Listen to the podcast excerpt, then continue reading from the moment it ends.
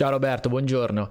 Um, avevo paura nell'organizzare questa chiacchierata, in realtà ce la siamo un po' menata per colpa mia perché poi ho dovuto rimandare. Poi avevo, ho visto questa tua barba in uno degli ultimi uh, geobreak che avete fatto con GTR. Ho detto, no, assolutamente devo parlare con Roberto, che già ne parliamo da un po', però prima che decida di tagliarsi questa barba. E tanto come stai? È una barba Covid? È una scelta uh, hipster? Uh, come va? È dovuta una, è una scelta di mia figlia okay. e, e, tra l'altro c'è un dibattito interno in casa fra figlia e moglie ovviamente la figlia la vuole la moglie almeno e siamo arrivati a un compromesso a Natale mi sono appeso le palline di Natale alla barba hai delle foto di questo? Eh, sì ma rimarranno private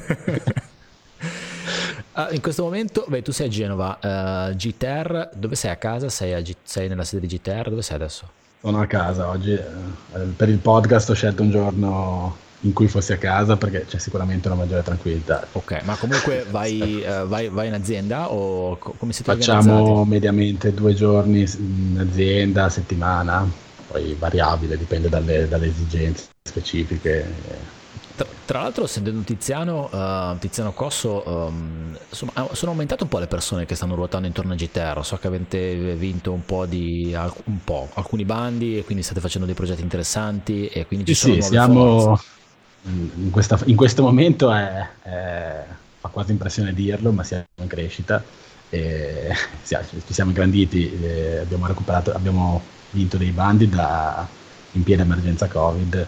È vero, siamo molto fortunati il nostro, cioè soprattutto la mia parte di lavoro, quella meno legata ai rilievi, e, essendo una, un lavoro da fare al computer, tutto sommato non, non, risente in nessun modo, almeno in questa fase del, della crisi. Poi è chiaro che magari pagheremo fra qualche anno, perché eh, se il sistema è, eh, sarà in crisi è chiaro che... Eh, però per ora diciamo che non abbiamo senza andare a parlare di macroeconomia, che non, che non è, un, un argomento che mi, che, su cui sono particolarmente ferrato in questo momento, devo dire, eh, sta andando bene. Quindi ci siamo ingranditi con eh, collaboratori che tra l'altro lavorano proprio fuori di Genova okay. e stanno lavorando da remoto e comunque con, con, i dovuti strumenti ci troviamo, devo dire, molto bene. Ok. Eh, uno deve lavorare al computer veramente. Beh, assolutamente. Eh, eh che sia in un in una scrivania o in un'altra, non cambia nulla. A proposito di computer, um, dimmi qual è il tuo, il tuo, ruolo di GTR e ti chiedo, faccio subito una domanda per quanto riguarda gli hardware, no? Um, ora, in questo momento e, e, poi mi risponderai tu in base al tuo, a, a, al, tuo, a, al tuo, racconto su quello che fai. Uh, per quanto mi riguarda molto, lavorando tanto con dati laser scanning, dati da fotogrammetria, eh, c'è bisogno di hardware molto potente, o meglio, sarebbe meglio avere un hardware potente perché ti semplifica un po' le cose, o, o meglio ancora, ti efficienta tutto il, proge- il, processo perché è più veloce, in alcuni casi eh, un hardware poco potente ti, ti, rischia di piantarsi a metà. Nel tuo caso, e quindi ci racconti anche quello che fai, la parte hardware è così importante come in altri campi oppure, oppure un po' meno? Un po' meno, nel senso che noi lavoriamo prevalentemente su server, quindi è importante che il server sia, sia potente, il, il PC, chiaro, che siano PC decenti, che, vadano, che si accendano velocemente, okay. che riescano a, a, permettere collegamenti rapidi, e, però non, non, è particolarmente limitativo, potrai, eh, per certi versi potrei lavorare quasi anche con un tablet. Ora, L'unica parte hardware che, che mi aiuta molto sono gli schermi.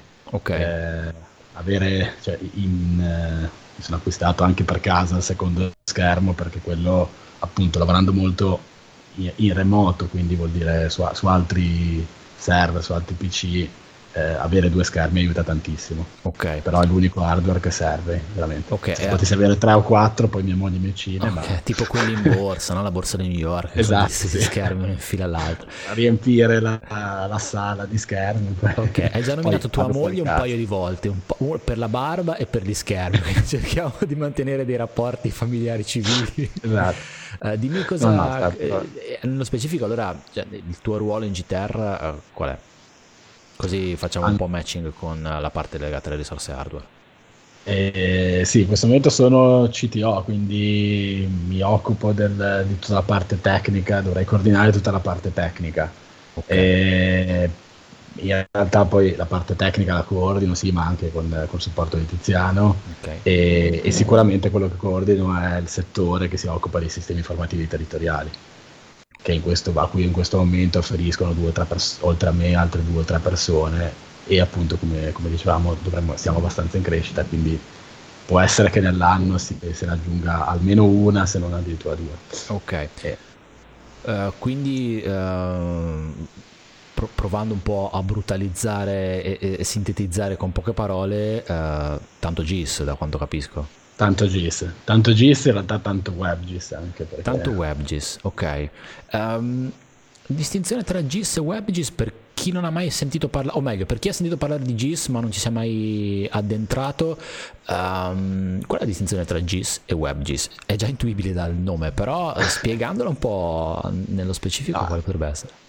In realtà sì, il nome in realtà secondo me dice anche relativamente poco, perché se, se guardassi solo il nome dici vabbè, c'è la parte web, cioè sposti tutto su web. Okay. In realtà secondo me la, la, la distinzione, almeno poi eh, filosoficamente, la distinzione è in realtà molto più ampia, nel senso che quando ti sposti su web l'obiettivo è quello di avere uno strumento che, che sia estremamente semplice.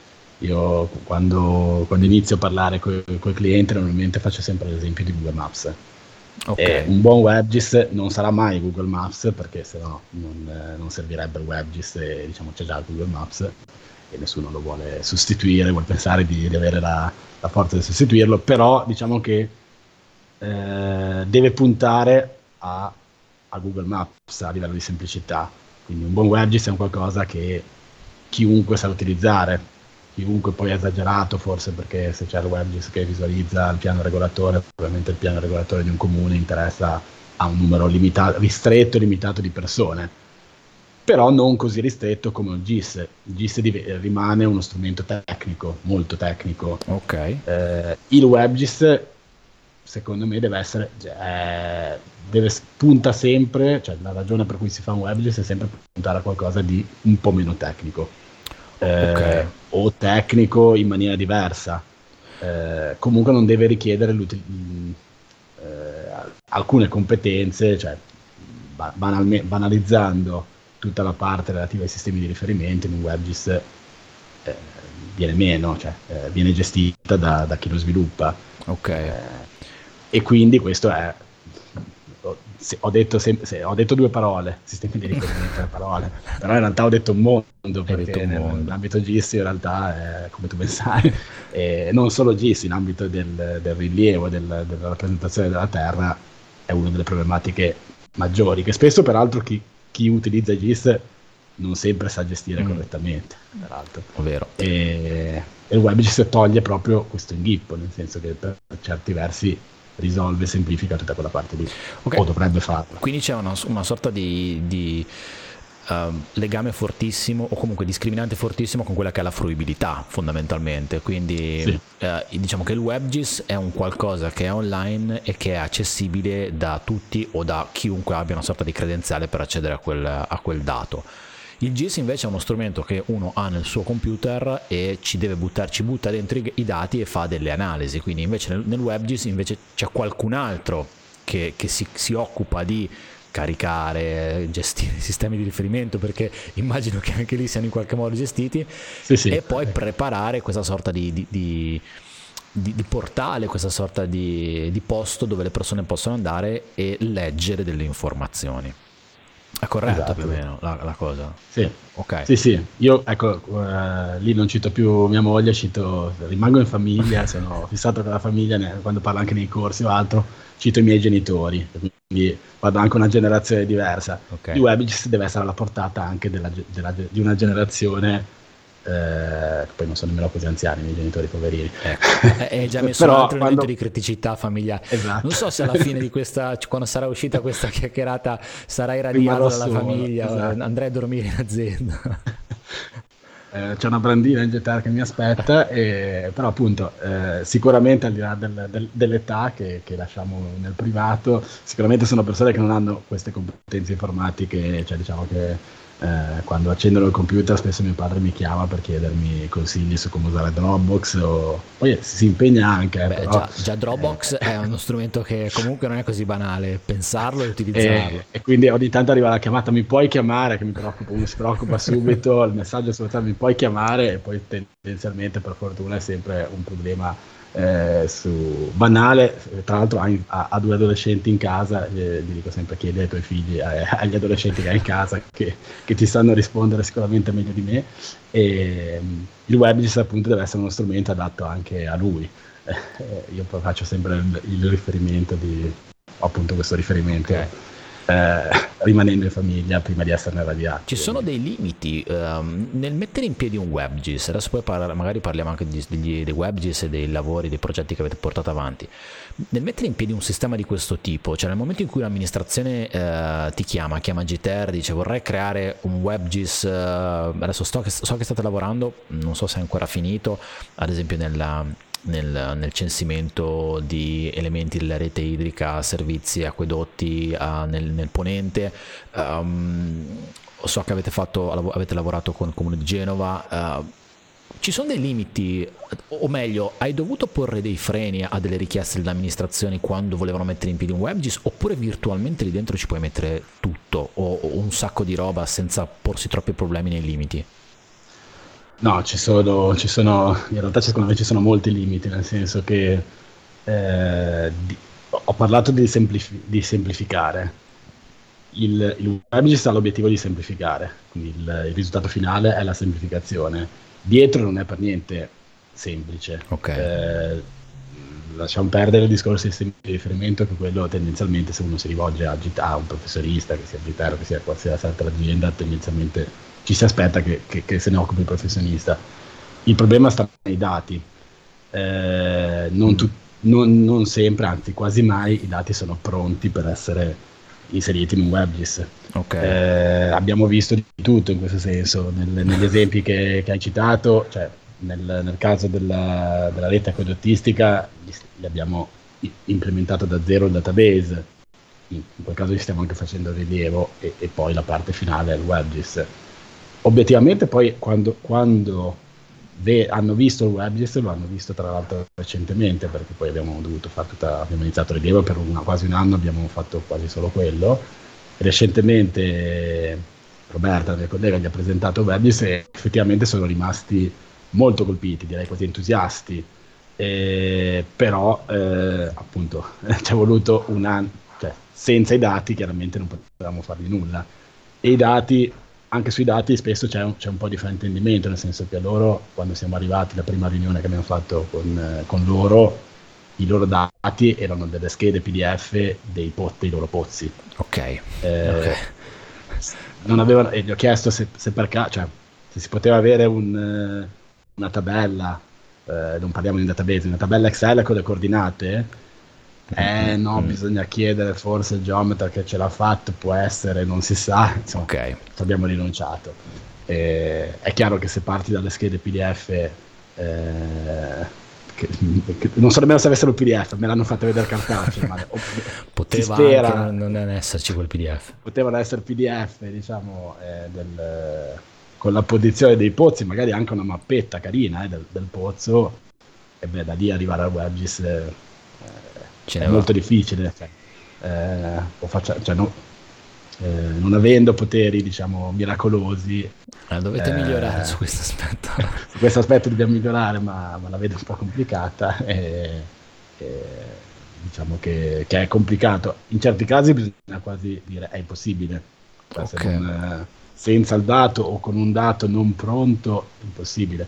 L'altro caso, ancora peggiore per certi versi, perché il PDF è eh, per certi versi è intuitivo.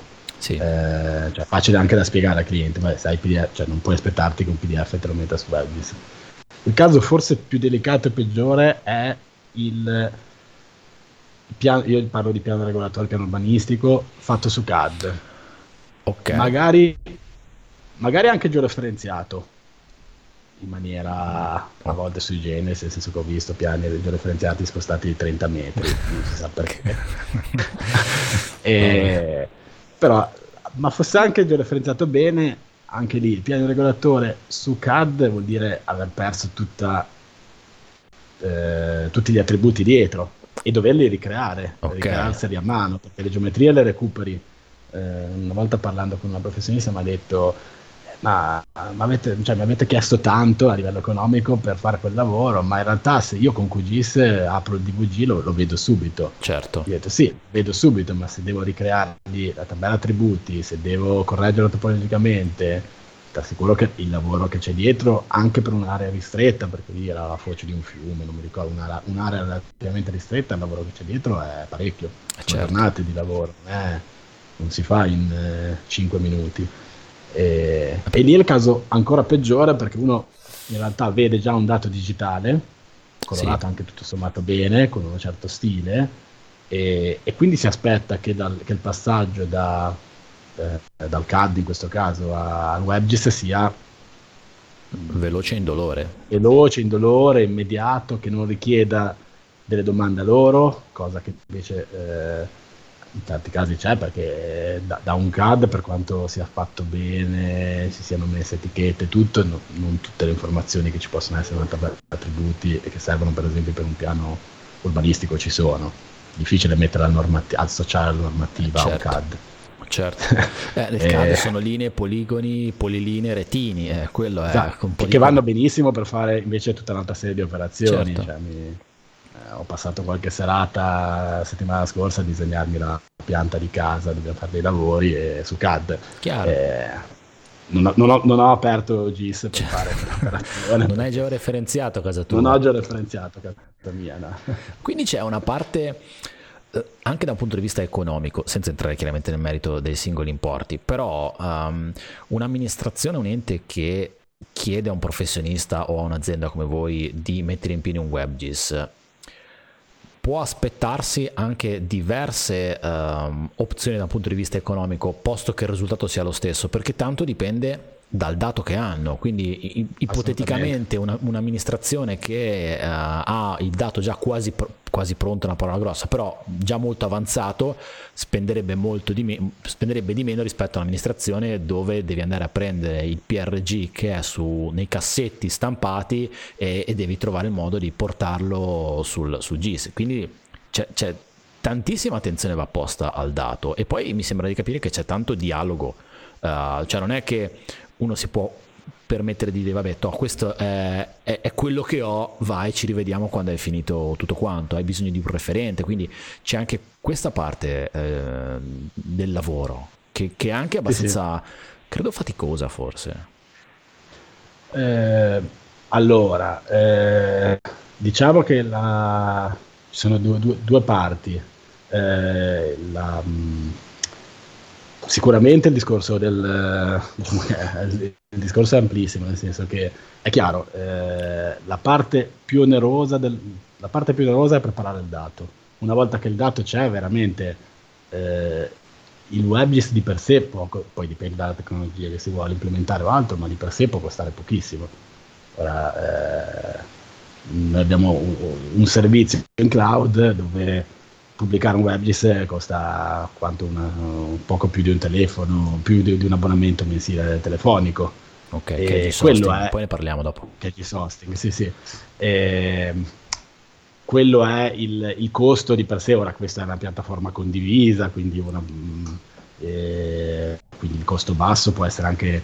Eh, però l'ordine di grandezza non, non, non varia molto, se uno la vuole privato, chiaro, cambia, cambiano zero magari eh, ma non, non, non, due o tre zeri. Certo. Il problema per cui a volte si passa e, e, noi dobbiamo fare dei preventivi che ovviamente non vengono accettati, non vengono anche compresi in tanti casi, il problema è che quando invece il dato va costruito, beh, lì, lì o va costruito o magari la peggio ancora, se il dato va costruito tutto sommato facilmente l'amministrazione comprende che gli zeri cambiano. Perché manca proprio. Che, manca proprio, okay. devo, appunto con, la, con, quella, con, l'acquedotto per cui abbiamo dovuto progettare il database e fare il rilievo, non è stato un problema di dire guarda che il rilievo è una parte costosa del...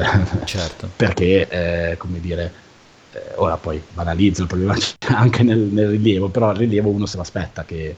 Eh, che ci, si, che ci, voglia tempo, ma veramente sì, sì, loro, sì. loro, vengono con noi, quindi stanno impiegando una loro persona per fare il rilievo e sanno benissimo che, che ci vogliono Chiaro. mesi. Hanno una misura effettivamente di, di, quello che è un tempo esatto. di, di necessario. E poi, ecco, lì entra in gioco l'altra fatica, quella di dover, è un dialogo costante, in questo caso il rilievo della rete quadristica, non lo posso fare da solo, devo aprire i loro tombini, devo certo, sapere dove sono i loro tombini, devo sapere cosa c'è sotto.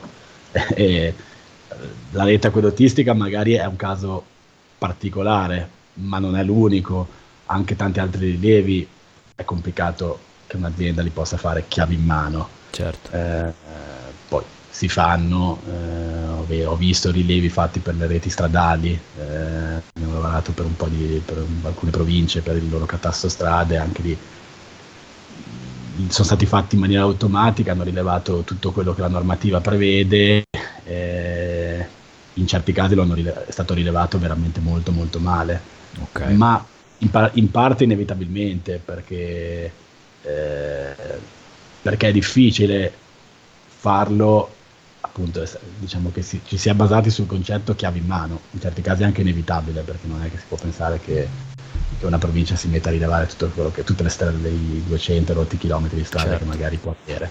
Eh, però eh, poi il risultato obiettivamente poi non, non sempre è soddisfacente. Certi, in certi casi mi domando anche se il risultato sia utile, forse basterebbe, varrebbe la pena rilevare un po' meno. Ok. E, okay o andare per gradi, cioè partire da, da ciò che interessa e da ciò che interessa effettivamente e, e poi e, e, e, usare quello che si rileva perché poi anche lì cioè il problema del rilievo fatto oggi messo nel cassetto e ripreso dopo dieci anni eh. che, che, perde molto, molto valore. Parecchio. E in questo devo dire non aiuta la normativa, cioè, sto pensando al caso appunto dei catastrali, la normativa è spesso completamente slegata dalla realtà, bellissima, eh, cioè, eh, però mi, a volte mi sembra fantascienza. Ok. Eh, penso che eh, è così anche in si pretenderebbe il rilievo del, del, del, singolo tombino sulla rete stradale, che probabilmente all'amministrazione provinciale non interessa, nel senso certo. che e si perde un po' l'importanza di ciò, che, di ciò su cui si dovrebbe fare maggiore attenzione, salvo poi accorgersene, lo sappiamo tutti, quando succedono i disastri. Certo, esatto. Il caso dei ponti, è, nel, nel, caso delle province, è, è eclatante eh, loro avevano questi catasti perfetti dove c'erano anche i ponti, ma mm, perfetti, questi catasti be- bellissimi, fantascientifici, dove ci sono anche i ponti, ma fino al 14 agosto del eh, non mi ricordo, 2019, era 2018, 2019, 18, eh, praticamente non sapevano di averli quasi. Okay. E dal 14 di agosto in teoria il Ministero poi in, eh, 15, la prima volta in 15 giorni, vabbè, in maniera folle, gli ha chiesto un, uh, entro settembre di avere lo stato dell'arte di tutti mm. i ponti d'Italia. e, appunto, senza, ora passiamo da web al ponte, ma in realtà sono situazioni molto correlate. Assolutamente. Eh, gli strumenti, appunto, catastostrade, la normativa prevede che sia uno strumento GIS.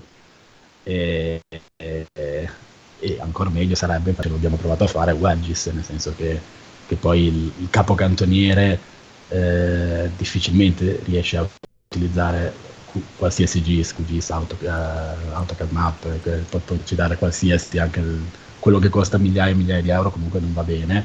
Un WebGIS eh, può cominciare a utilizzarlo, più, certo. la nostra esperienza. In questo caso uh, hai parlato un po' di software, hai parlato di QGIS, che è la soluzione open source, uh, però mh, mm, mi immagino, o meglio, penso che, ehm, o, o, meglio, ti domando, quando ti confronti, vi confrontate come, una, come un'amministrazione, è capitato eh, per, per, sentito dire o comunque per rapporti non diretti legati al GIS, ma per altri lavori rilievi che ho fatto per alcune amministrazioni, che alcune amministrazioni avessero comunque dei contratti o comunque avessero degli accordi con altri software, per cui poteva capitare che in un'amministrazione c'era uh, ArcGIS, in, in, un'amministrazione magari si utilizzava AutoCAD Map, altre erano aperte all'OpenQGIS. Uh, per mettere in piedi un WebGIS questa parte è importante uh, dovete confrontarvi anche sull'aspetto software o nel momento in cui voi mettete in piedi un WebGIS create una piattaforma che indipendentemente dai software che utilizzano i tecnici di quell'amministrazione è comunque svincolata dalle varie licenze, dalle varie accordi che hanno con le case produttrici di software? Allora, WebGIS è tendenzialmente svincolato, questo è un altro grosso vantaggio. Ok. Eh, nel senso che soprattutto quando eh, non è l'unico e non è, il, come dicevamo all'inizio, non è il solo, però quando, ha, quando un'amministrazione ha, ancora più quando ha dei, dei, software commerciali, quindi paga le licenze sul singolo computer della, della singola postazione, è chiaro che più riesce a eh, implementare WebGIS, quindi più riesce a essere indipendente dal, dal, dalle licenze, meglio è. Poi, come dicevamo all'inizio, questo secondo me è indipendente, cioè, anche se eh, QGIS non costa nulla, quindi lo potrei installare su, su, su tutti i PC di tutta l'amministrazione. Certo. È impensabile che tutte le persone dell'amministrazione siano in grado di utilizzare QGIS. Questa è proprio fantascienza. E, esatto. E, è impensabile, anche folle. Ma non sarebbe neanche ragionevole chiederlo una cosa del genere, secondo me. Esatto, sì, sì, assolutamente. Cioè, dentro l'amministrazione c'è, c'è, un sacco di gente che si occupa di altro. Assolutamente. E, eh, appunto ass- totalmente irragionevole. E quindi tendenzialmente non è, non è, assolutamente un problema. Il problema è quando eh, manca, manca, proprio il GIS, cioè manca il concetto di cosa sia un GIS. Ok. E allora lì diventa un problema. Eh, nel senso che appunto siamo al, al caso che, che, raccontavo prima del PDF piuttosto che del piano eh, urbanistico su CAD eh, o, o la mancanza assoluta di, di, coscienza di cosa si possa fare. Hai trovato e... delle differenze tra amministrazioni grandi e amministrazioni piccole, personale in uffici tecnici molto numerosi o piccole realtà, in, in, proprio nell'approccio al GIS? Allora, tendenzialmente sì, nel senso che statisticamente è abbastanza, tranne casi particolari, è abbastanza ovvio che nelle, grandi, nelle amministrazioni un po' più grandi eh, anche semplicemente per una questione di numero, ci siano un po' di persone dedicate a, a quello scopo. Okay. Nell'amministrazione piccola questo manca sempre. E un'esper- un'esperienza che racconto simpatica ero con un comune eh, che non è un comune capoluogo, un comune di circa 20.000 abitanti. Okay. Eh, uh, che, che, anni fa acquistavano un servizio da noi e i primi contatti, normalmente comincia a dare del lei, poi la persona mi dice vabbè dammi del tu e allora si passa al tu e per un po' io continuavo a dare del voi, ma del voi, il mio voi era intendevo un plurale. Un team di lavoro. E, un team di lavoro. E a un certo punto lui mi dice: Ma mi dai del voi? Eh, non darmi del voi, perché guarda che ci sono io e io sono il, eh, non so se è il dirigente responsabile dei lavori pubblici. Okay. Quindi sono io che devo fare altre 20 cose. Nelle 20 cose smanetto, anche nel suo caso smanettava molto bene su QGIS e, e si è fatto poi tutto da solo. Però ecco eh, diciamo che si sta parlando di persone che abbiano una grande forza di volontà, una gra- grandi sì. capacità, grandi competenze tecniche, casi molto particolari. Tutto sommato, sì, mm. tutto sommato mi sembra anche eh, la parte fondamentale è la buona volontà. Per sì. certi versi dovrebbe anche dire chi, a volte guardandoli chi glielo fa fare, nel senso che e poi non viene, ovviamente questa cosa credo che non venga in nessun modo riconosciuta mm. e, e, valorizzata più di tanto eh, diciamo che questo eh, rispetto a, a, stesse persone che lavorano in altre amministrazioni. In questo momento eh, il, i rapporti, o meglio, i lavori che avete, lasciando stare i, i, progetti, i bandi che avete vinto, però i lavori, tra virgolette, di normale amministrazione nell'ambito di servizi GIS e WebGIS per le amministrazioni derivano da amministrazioni che vi contattano perché hanno saputo da altre amministrazioni che avete messo in piedi il WebGIS e quindi lo vogliono anche loro oppure siete, eh, c'è comunque ancora da parte vostra una ricerca e quindi un proporre all'amministrazione guarda che puoi fare questo con, uh, per il tuo territorio come funziona la cosa? C'è i lavori che arrivano a GTR su questo campo? Allora il, diciamo che, che la fase di crescita di cui parlavamo all'inizio che abbiamo avuto nell'ultimo anno mh, denota, ne, ne discutevamo qualche, giusto qualche giorno fa anche con Tiziano, denota proprio, cioè, eh, c'è molto più la, la prima eh, delle, delle, delle, delle, tue ipotesi, cioè ci, ci, sempre più nell'ultimo anno ci sta chiamando, ci stanno chiamando amministrazioni che dicono ho visto che avete fatto questo per altri, mi hanno parlato bene di voi e, e che quindi ci contattano. E ovviamente questo non vuol dire che, che abbiamo abbandonato la, la, fase promozionale, la fase di proporci o altro, o, o di partecipare per esempio appunto a, a bandi eh, che, ci, che, che, invece vengono pubblicati sulle piattaforme MEPA o, o alternative diciamo, della, della pubblica amministrazione. Eh, è evidente che però quando ti contattano perché hanno già sentito parlare bene di te, eh, poi in molti casi devono, devono giustamente, ed è come corretto che sia, fare anche il bando certo. eh, però tanto ti invitano al bando che non sempre, essendo bandi spesso ad invito su quegli importi, non è facile essere invitati. Certo. E, e poi comunque se, se arrivi con una, eh, indipendentemente da quello che uno scrive sul, sul, preventivo, è chiaro che arrivare con dei feedback positivi è, è sempre una cosa, correttamente è una cosa eh, che, che, che, fa, che fa così. D'altronde se io nel momento in cui appunto dovremmo fare dei lavori in casa, ho chiesto il preventivo e ho letto il preventivo e, e anzi ho fatto anche le pulci al, al, preventivo. Questa voce non mi torna a 130 metri quadrati, va, sono un ingegnere, d'altronde ah, sì. anche rompiscatole. Hanno sottovalutato questo aspetto, non gliel'avevi detto all'inizio e esatto. l'hanno scoperto quando ti hanno proposto il preventivo. Però poi prima di chiedere i preventivi ho chiesto, cioè, ho chiesto a persone diciamo, delle, delle, referenze, ma mi sono rivolto a persone che sapevo già che lavoravano bene, quindi è abbastanza inevitabile. Io, ora, chiaro che io faccio un esempio nel privato, però è una cosa secondo me anche positiva del pubblico, cioè che anche il pubblico chieda delle referenze, nel senso che ma è inevitabile. Assolutamente. Certo, all'inizio abbiamo fatto molta difficoltà a, a, a vincere, cioè non avevamo le referenze e quindi ci, i primi anni sono stati estremamente faticosi in tal senso perché eh, quando non hai le referenze ti scontri con, eh, con chi ce l'ha e devi combattere. Con chi ce l'ha. Eh, diciamo che il problema delle referenze c'è anche da... Le referenze sono belle, è vero che a volte eh, è bello anche la, l'amministrazione aperta che sa valutare, che sa anche le referenze, guardarle, chiedertele in faccia e e, e vederle diciamo nel dialogo se le referenze ce l'hai o meno. È vero. Appunto, quando uno inizia a lavorare non, non necessariamente può avere eh, migliaia di WebGIS fatti, nemmeno ora ne abbiamo migliaia, okay. però insomma, non, ne ha, non ne ha nemmeno alcuni, ecco. Eh, alle prime esperienze ha solo delle competenze tecniche basta. È vero. Uh, ho guidato questa conversazione un po' uh, parlando sempre di amministrazioni, uh, però c'è anche il lato privato sempre rimanendo nell'ambito GIS o WebGIS. Ora forse nell'ambito privato la parte WebGIS viene un po' meno, però hai citato GIS Hosting e ci vorrei portare però tra un attimo sul GIS Hosting, il vostro servizio secondo me è molto interessante. Um, lato privato GTR che, che, servizi offre? Cioè vi chiama qualche privato, qualche tecnico, qualche eh, studio, qualche società, realtà che ha bisogno di un servizio legato al GIS oppure i privati fanno uh, riferimento a GTR ad esempio per tutta la parte di formazione che so che voi avete attiva sempre nell'ambito del GIS uh, e quindi usufruiscono dei servizi però altro tipo rispetto all'amministrazione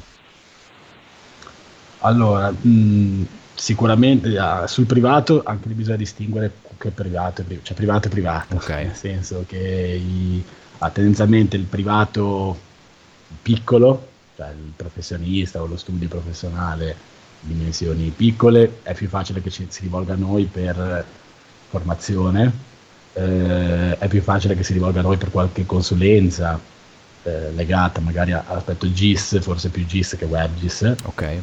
Può essere che si, che si rivolga a noi, che acquisti uno spazio su GIS Hosting per pubblicarsi i propri, i propri dati. Però questo è un po' la, eh, il target. Poi c'è il, il privato grande, faccio degli esempi, Terna, Enel, uh, Iren, Agero un po' meno grande, però insomma okay, queste beh. aziende di queste dimensioni, queste dimensioni hanno anche loro WebGIS certo. e e queste si, rivol- si, rivolgono, diciamo che l'atteggiamento non è molto diverso da quello della pubblica Infatti, immagino. E, e, anche qua direi che le, in tutti i sensi, nel senso che anche lì ci sono le stesse resistenze, diciamo che, che è difficile distinguere, ma indipendentemente dal fatto che sia un, un, privato che deriva, ora ho citato magari Enel che uno dice vabbè, eh, non è diversa dalla pubblica amministrazione perché deriva da, perché comunque in passato era stato.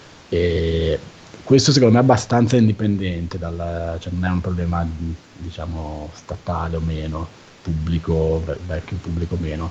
Spesso è un problema proprio legato alla dimensione aziendale, la dimensione aziendale anche del, del privato più efficiente o altro lo porta comunque ad avere eh, dei meccanismi un po' più complessi e anche delle, eh, ad esempio sui, con i privati, quello che lavorando molto con, con tecnologie open source e, che sono, per, per, eh, che sono nate un po' dopo, sono un po' più giovani, non sempre, non tutte, però eh, sì, sono, si sono sviluppate più di recente, soprattutto sono arrivate a, ad ottimi livelli solo di recente.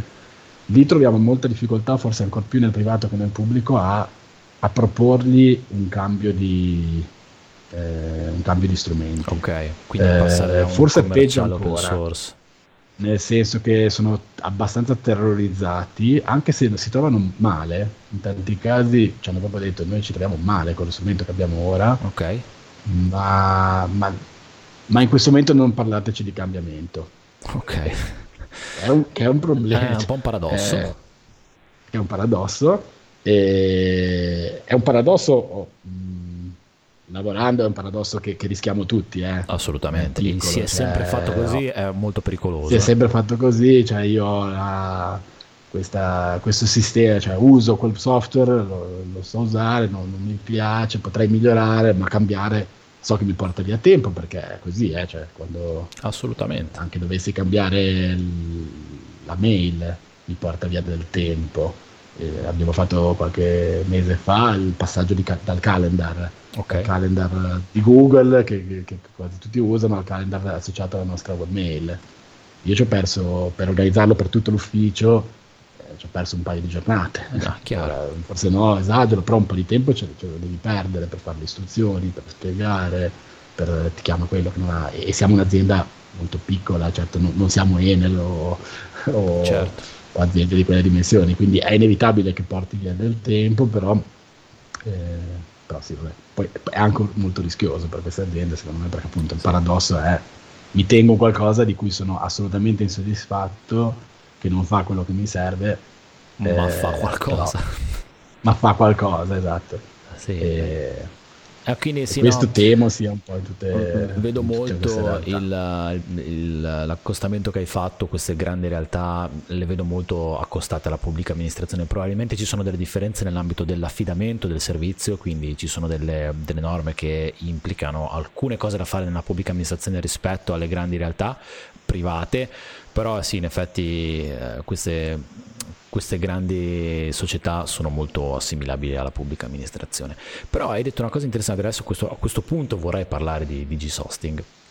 Una delle cose che succede in questo momento Um, succede molto con quello di cui mi occupo più nel dettaglio, che sono i rilievi tridimensionali di reality capture, quindi nuvole di punti, che sono dei dati pesanti e spesso chi richiede un rilievo di questo tipo non ha gli strumenti e neanche deve avere gli strumenti per poter gestire una nuvola di punti che viene inviata tramite un transfer e quindi sono giga di roba, milioni, decine di milioni di punti.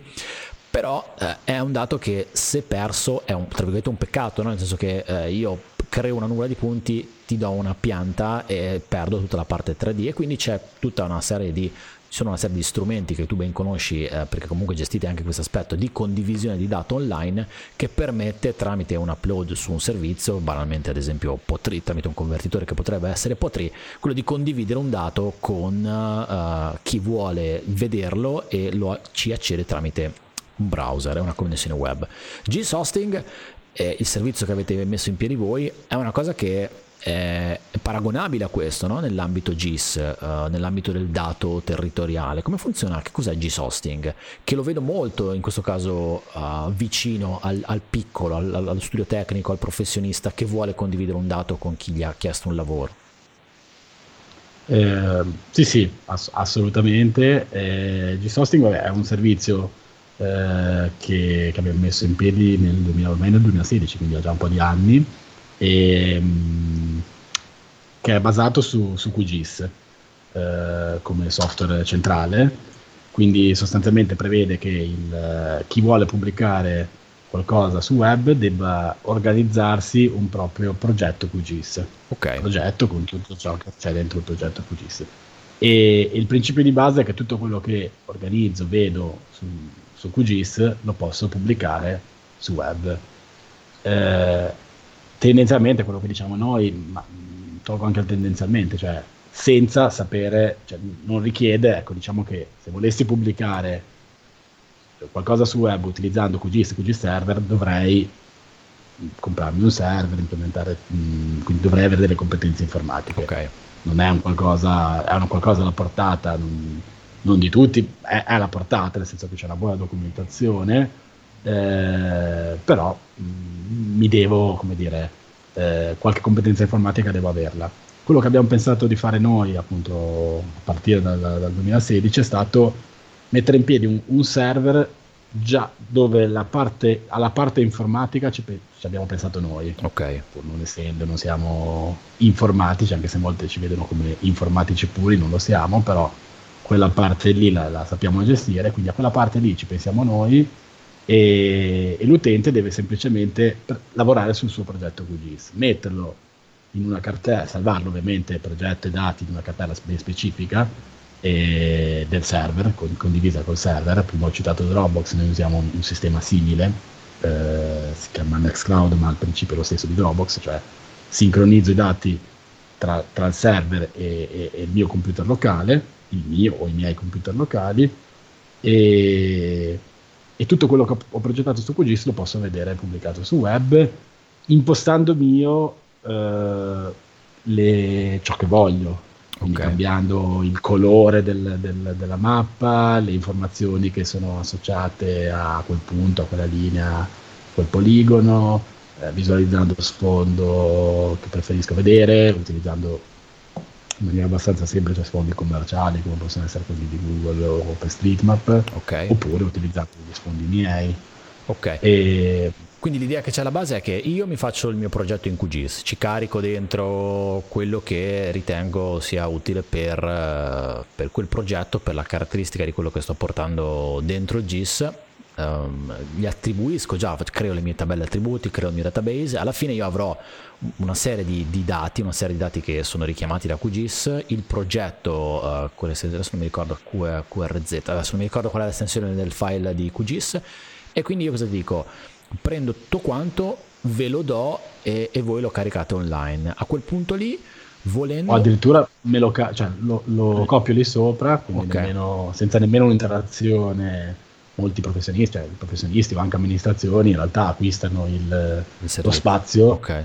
il servizio e poi non hanno nemmeno bisogno di passarci i de- progetti, i dati eh, se lo, lo, possono personalizzare quando vogliono, okay. quando vogliono in maniera veramente anche temporale, eh, soprattutto penso al professionista, cioè non ha bisogno di un'interazione, di iscrivermi in un anno lavorativo, certo. eh, lo può fare, lo può fare di notte quando la vuole. sera, di notte, il sabato, finito il lavoro, alle 5 del pomeriggio, tornato in ufficio dopo aver fatto il rilievo. Ok, ma la personalizzazione, cioè la cosa che volevo capire è, una volta che io ho caricato uh, questo progetto di QGIS sullo spazio che uh, mettete a disposizione. Se devo fare delle modifiche, le modifiche le posso fare direttamente tramite gli strumenti online oppure devo ri- eh, fare le modifiche al progetto di QGIS in locale e poi ricaricare il dato aggiornato? Cioè posso intervenire sul dato che è online? Sì, ovviamente questa è una scelta diciamo che la, la, parte di pubblicazione di per sé è estremamente semplice, estremamente banalissima, appunto basta copiare il, il, progetto. Dopodiché il progetto può essere configurato anche per fare dell'editing online, okay. eh, sia geometrico che alfanumerico, quindi questo è un altro vantaggio grosso e tra l'altro l'editing che si riesce a fare con...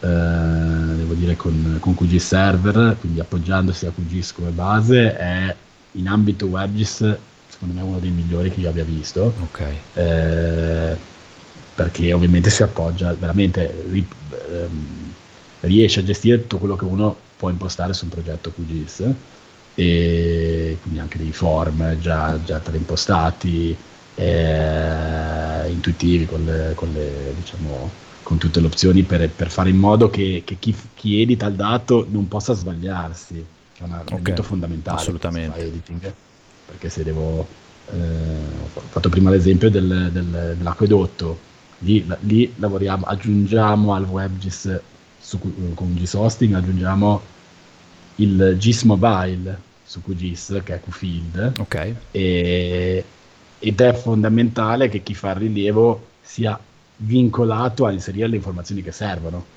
perché o le inserisce in campagna quando apre il tombino, l'esempio che facevo prima, o quelle informazioni le perdo. Assolutamente. Eh, e, e, io gli dico, vabbè, la tabella attributi è questa, fai un po' te, cioè inserisci, prenditele su un foglio di carta, il rischio che questa persona si dimentichi, perda, a parte perdere il foglio, se una persona è anche molto ordinata, eh, diciamo a prescindere dal fatto di poter perdere il foglio di carta, anche la persona ordinata comunque è facile che si dimentichi di segnare il diametro della condotta.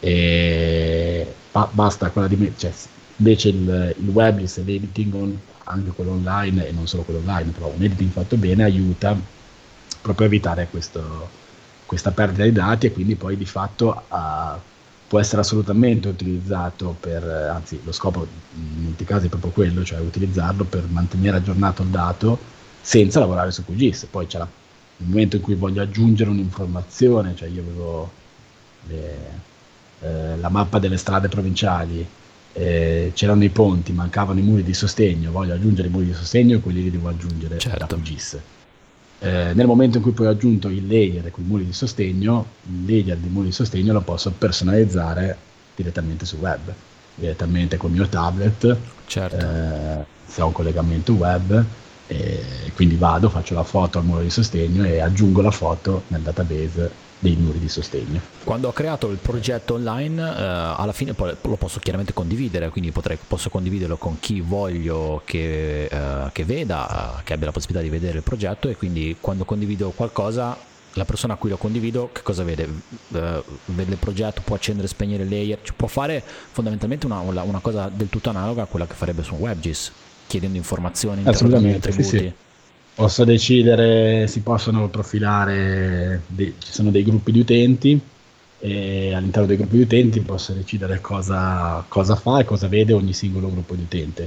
Cioè, per dire, quel gruppo di utente può vedere i muri di sostegno ma non può vedere i ponti o viceversa, oppure okay. può vedere tutto ma non editare. Poi c'è un altro gruppo di persone che possono anche editarli eh, okay. Quindi si può personalizzare anche qua, ripeto, senza, lavorando semplicemente sull'interfaccia, in questo caso i permessi dei gruppi li assegno sull'interfaccia web che abbiamo messo a disposizione e, e poi sul progetto QGIS devo andare a dire quali layer sono editabili, da quali gruppi sono editabili, insomma, eh, ovviamente un minimo di eh, la parte ovviamente di, di progettazione del, di, chi far co- di chi può fare cosa, quella eh, ci vuole, ci vuole eh, certo. ma quella ci vorrebbe anche, eh, non è che ci vuole sul WebGIS, spesso viene vista come una complicazione, ma in realtà non è che ci vuole sul WebGIS, ci vorrebbe anche se... Cioè, comunque dovrei decidere a chi dare il foglio di carta, prima parlavo di foglio di carta. La stessa cosa, invece che decidere il foglio di carta lo do a Mario Rossi e non lo do a Mario Bianchi, eh, si tratta di decidere su, un'interfaccia web e su, un, e su, uno schermo che Mario Rossi può avere un foglio di carta e non ne può avere un altro. Chiaro. Ovviamente tutto trasferito sul web. Ci sono dei limiti in termini di upload o di visualizzazione di questi dati? Mi vengono in mente ad esempio, um, ora parlando di poligoni, parlando di, di, uh, di elementi lineari, punti, pesano abbastanza poco a meno che non siano molti molti molti però uh, lavorando con i GIS penso a dati come modelli digitali di elevazione che se la risoluzione è molto spinta possono pesare un po' di più o addirittura le ortofoto che, che, che, possono veramente pesare parecchio, specialmente da fotogrammetria di prossimità e quindi il dato magari è molto risoluto. Si può caricare tutto, ci sono dei limiti, um, il, le dimensioni contano in questi casi oppure, oppure no, è, è, tutto libero e chiaramente immagino che voi avete, avete un server, quindi il vostro spazio è a disposizione, però chiaramente non è che può pensare di buttarci dentro 400 giga di roba. Eh, sì, no, chiaramente ci sono... Eh, allora, ipoteticamente limiti non ce ne sono, nel senso che si può caricare di tutto. Eh, è chiaro che, che, poi si tratta di, di valutare eh, bene cosa, cosa, serve su, eh, su WebGIS, cosa effettiv- effettivamente abbia senso eh, pubblicare, in base a quello allo, sco- allo, scopo del lavoro, allo scopo del...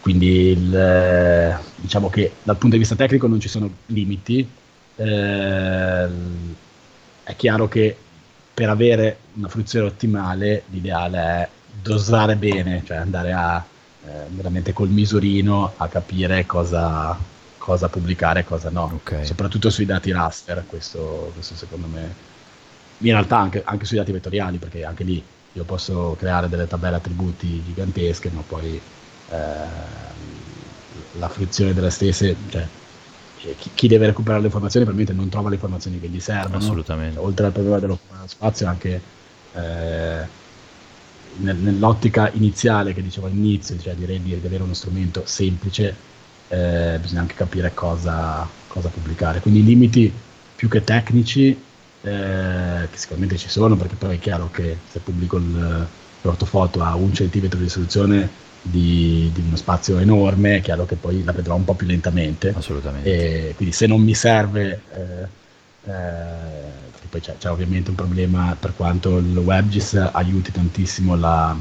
velocizzi la, la fruizione, nel senso che crea delle tile, quindi in sostanza ogni dato io lo vedo alla risoluzione migliore di quel momento lì. Certo, un po' come eh, videogame che non... ti escludono il resto esatto. e vedi bene quello in cui sei immerso in quel momento.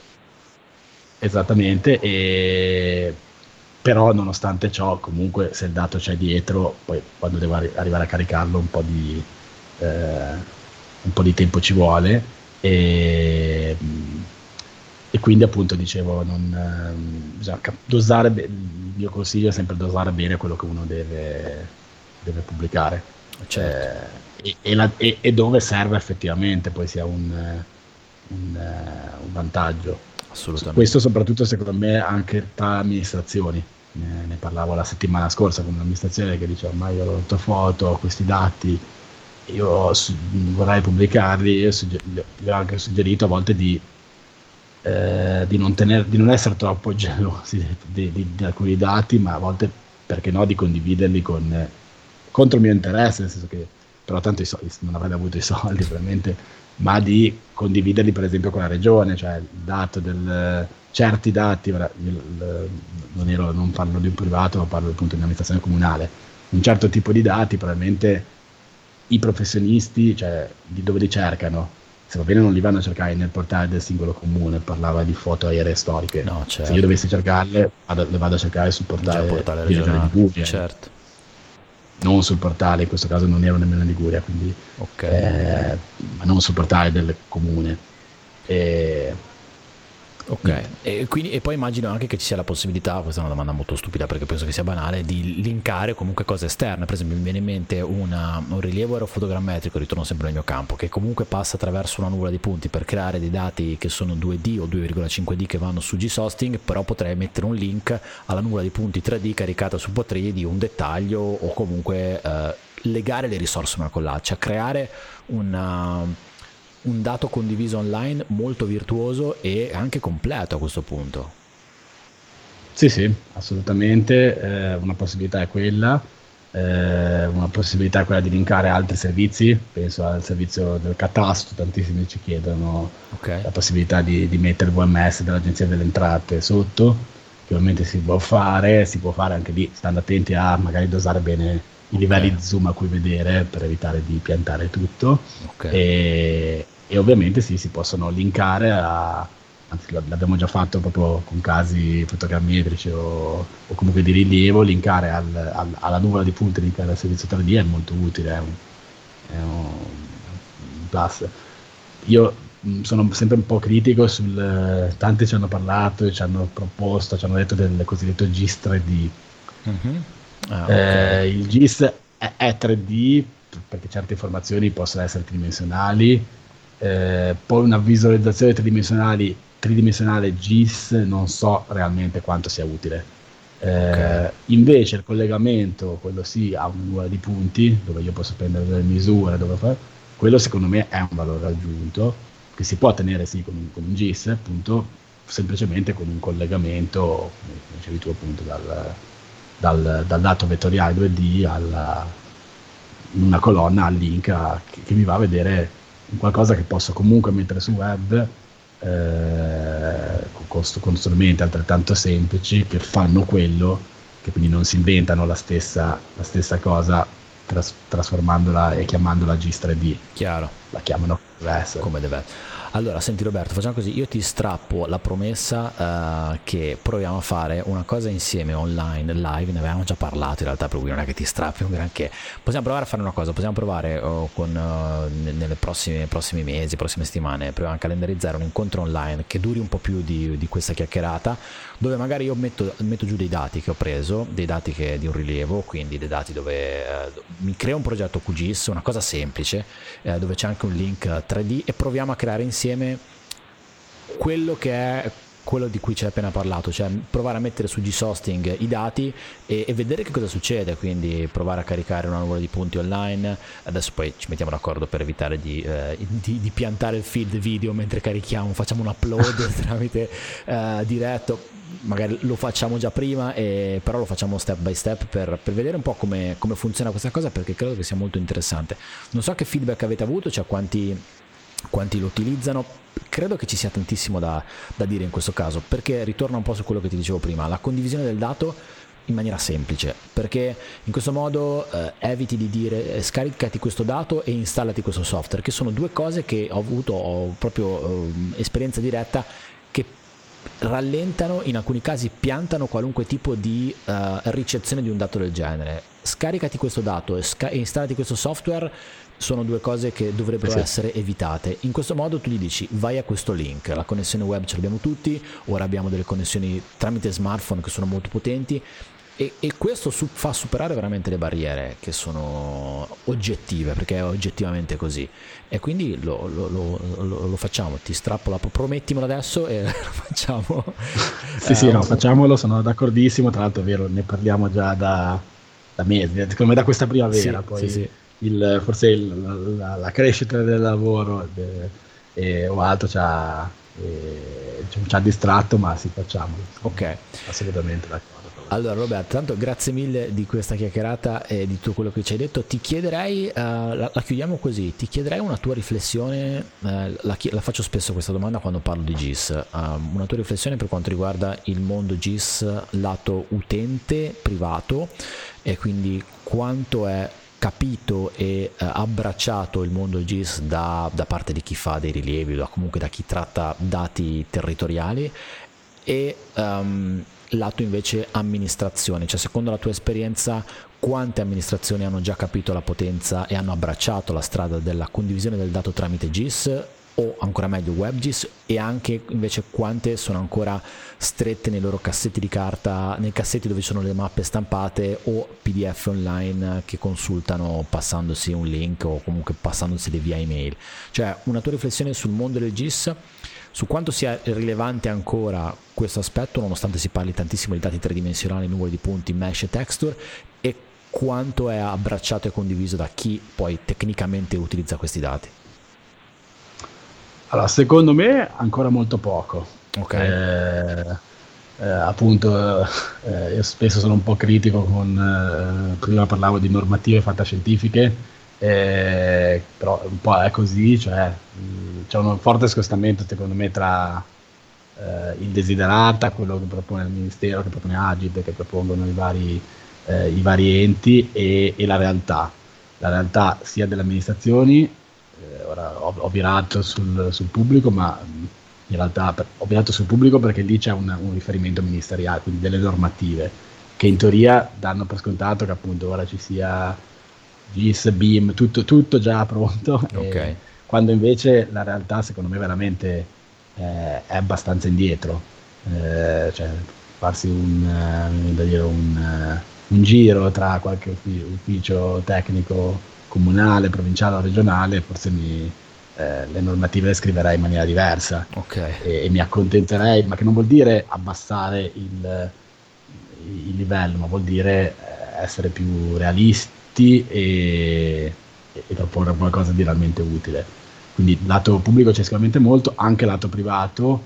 Eh, c'è un po' l'illusione, secondo me, ecco, forse sia del pubblico, ma forse questo lo vedo più come problema privato, che i software che funzionano bene, che fanno tante belle cose, siano semplici, siano, cioè, non mi va, cioè, mh, diciamo che spesso secondo me si trascura anche un po' di formazione. Ok. Eh, si pensa appunto che, che una persona, vabbè, QGIS è gratis, lo scarico, lo apro Pronti via. e lo so usare.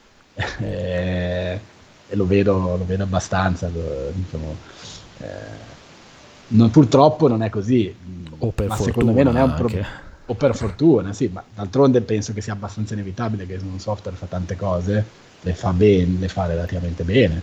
Eh, poi si può obiettare, criticare sulla singola funzione che in quel momento non funziona, che ha un bug, o che, ma tendenzialmente le fa discretamente bene, eh, perché quindi si fa bene. Peraltro non costa nemmeno nulla al, al professionista che lo scarica, e che sia semplice, cioè che sia anche proprio la- appunto lo apro e lo so utilizzare, quello è un po' Un impensabile. po' troppo.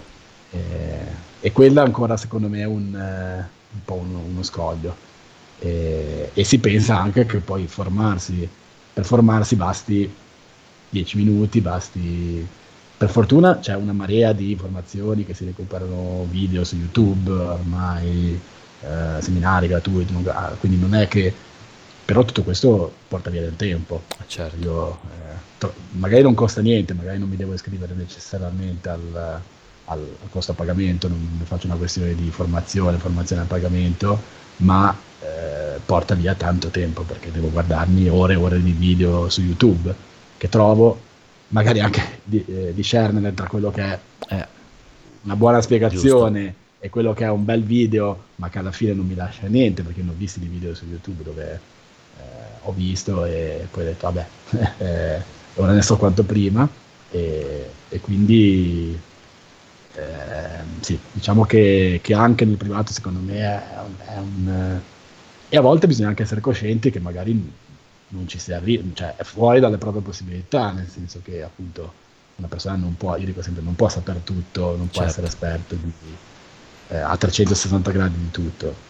E, e quindi anche avere dei- di, darsi dei limiti e dire vabbè, eh, se sono da solo, QGIS, mi limito a produrre il dato e poi lo passo a uno che lo, sa, che, che lo sappia usare, ok. o mi faccio aiutare, insomma. Sì, sì, quindi è, è- un mondo ancora dove secondo me i passi da muovere li dovrebbero muovere in tanti con, con coscienza però, quindi fondamentalmente con, con consapevolezza, ecco, non con coscienza, con consapevolezza Sì, di quello che si può fare e del fatto che non è un... cioè perché per forza, condivido molto il tuo approccio, il tuo pensiero sul 3D, perché per forza dobbiamo portare il GSS e il 3D, cioè ci sono altre cose, ci sono... um, al- altre cose deputate per fare altro, eh, tra l'altro anche lì nel mondo open source eh, c'è tantissimo sul, sul 3D e eh, con consapevolezza credo che sia uno strumento molto, molto potente, veramente tanto. E la condivisione tramite il web di tutto quello che fondamentalmente poi abbiamo parlato qui è ancora più potente perché davvero mette in comunicazione il dato, fa arrivare il dato in maniera semplice e diretta, che è la cosa più importante, semplice e diretta, che è per niente banale. Roberto, dove ti troviamo online? Dacci riferimenti di GTR, sei attivo su LinkedIn, quali sono i tuoi riferimenti se qualcuno Sì, volesse allora, chiedere informazioni? Direi che già sul sito attuale, che peraltro a breve dovrebbe cambiare, sul nostro sito gter.it si trovano tutti i riferimenti di tutti noi, anche i miei, i LinkedIn e tutto.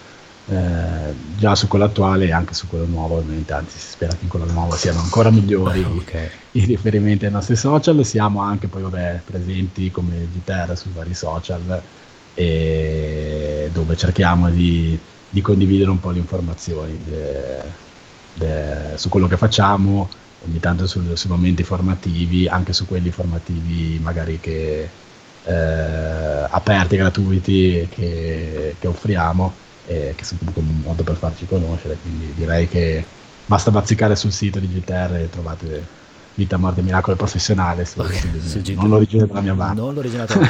Tra l'altro mi permette di aggiungere l'ultimissima cosa, eh, con GTR state portando avanti ormai eh, dall'anno scorso, quindi da- con la forzatura del lockdown, degli incontri eh, molto interessanti che si chiamano Geobreak, eh, dove state veramente spaziando su un sacco di temi, su un sacco di campi legati al vostro ambito, l'ambito del lavoro.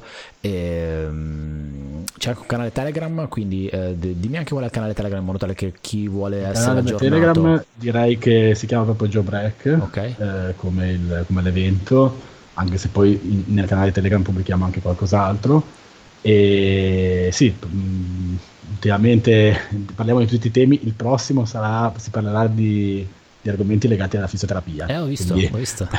Che, che, ovviamente non c'entra con l'ambito GIS, c'entra col, col posizionamento di precisione satellitare, quindi con l'ambito GNSS, però sì, eh, diciamo che appunto non, anche abbastanza aperti, poi ultimamente parliamo anche di, di, cos'è la, di cosa sono le comunità open source, come funzionano, e, ma, mh, sono momenti in cui ancora, non, almeno in, in, diretta, c'è ancora poco pubblico, forse anche un orario infelice, può essere, se lo mandiamo.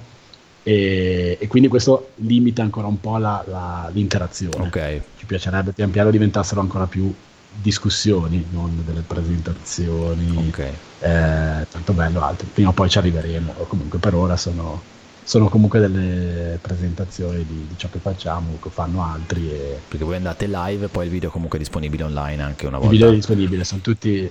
Se, se, se il redattore non si dimentica di registrare, ma è successo solo al nostro amministratore delegato. Al CEO volta, Tiziano Cosso, ok. E, per, per, ovviamente glielo rifacciamo sì, ogni volta che trova certo. qualcosa. Certo. è un, una, un'arma di ricatto. okay okay. sindacale di ricatto e no, tendenzialmente sono tutti registrati salvo dimenticanza di schiacciare il bottoncino e, e quindi recuperabili online. Ok. Roberto, grazie, grazie mille. Allora ci aggiorniamo all'appuntamento online dove proveremo a mettere in piedi un progetto su G-Sosting. Ce la faremo. Ce la faremo alla grande. Ciao Roberto, grazie. Dai, grazie, ciao. Ciao, ciao, ciao. ciao, ciao.